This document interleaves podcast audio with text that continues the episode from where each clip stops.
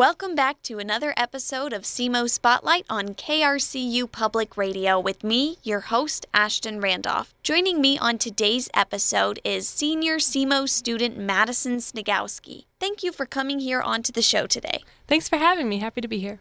As you said, I'm Madison. I'm a senior. This is my third year at SEMO. I am majoring in communication disorders. I'm graduating in May, currently applying to grad schools, so that's been a little bit scary. I work as a resident assistant on campus, and I have for two years now. And I also work as a student worker in the nursing department. What are your graduate school plans?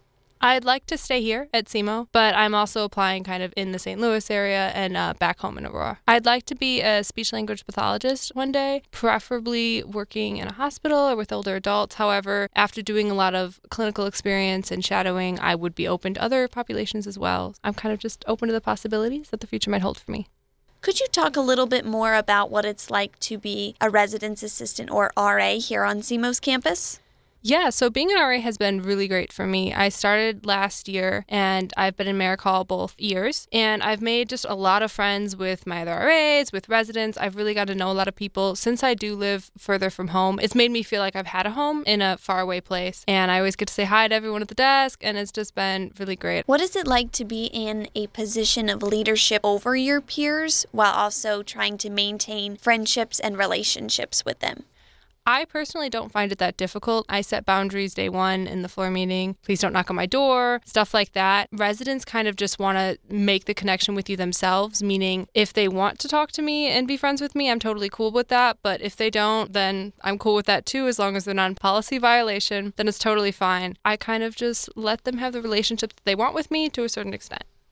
What are some of the skills that you've learned being an RA here on campus that you can apply to your life? Leadership is definitely the big one. It's the obvious one as well. I think beyond that, definitely some mediation skills. My first year as an RA, it was all freshmen. And so a lot of freshman roommates don't necessarily get along and there's a lot of disagreements there. So I think I mediated about six different issues of conflict with freshmen. And so I think that's just a really important skill is handling conflict and because that's inevitable in any field that I'm going to be in.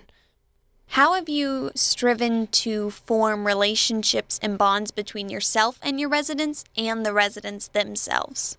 Yeah, so I think events is kind of a crucial thing for that. We host an event once a month, and all the residents are welcome to attend. And I try to do it in terms of like what they would like. So I ask them in the beginning of the year what kind of events that they want. And if they are feasible events, which sometimes they are not, I will host those. And that's been really nice, especially this year, but also last year, just in kind of forming some bonding opportunities for residents. I've seen a lot of residents make friends at those events, which is really nice. And I've gotten to know residents myself there too. That's awesome. So, I am also aware that you participate in research through your department. Could you talk a little bit about what the focus and purpose of the research was? We have been surveying autistic adults in terms of their services that they've received as children, specifically ABA or applied behavioral analysis and uh, speech language therapy. Data analysis is still underway for that, but I am going to be presenting those results at a conference in February. Well, congratulations on working with this student research and having the opportunity to conduct research as an undergraduate student in the field of study that you're going to be pursuing with speech language pathology. So, Madison, it has been a pleasure to have you here on the show with us today, and I wish you the best of luck with the rest of your semester. Thank you so much.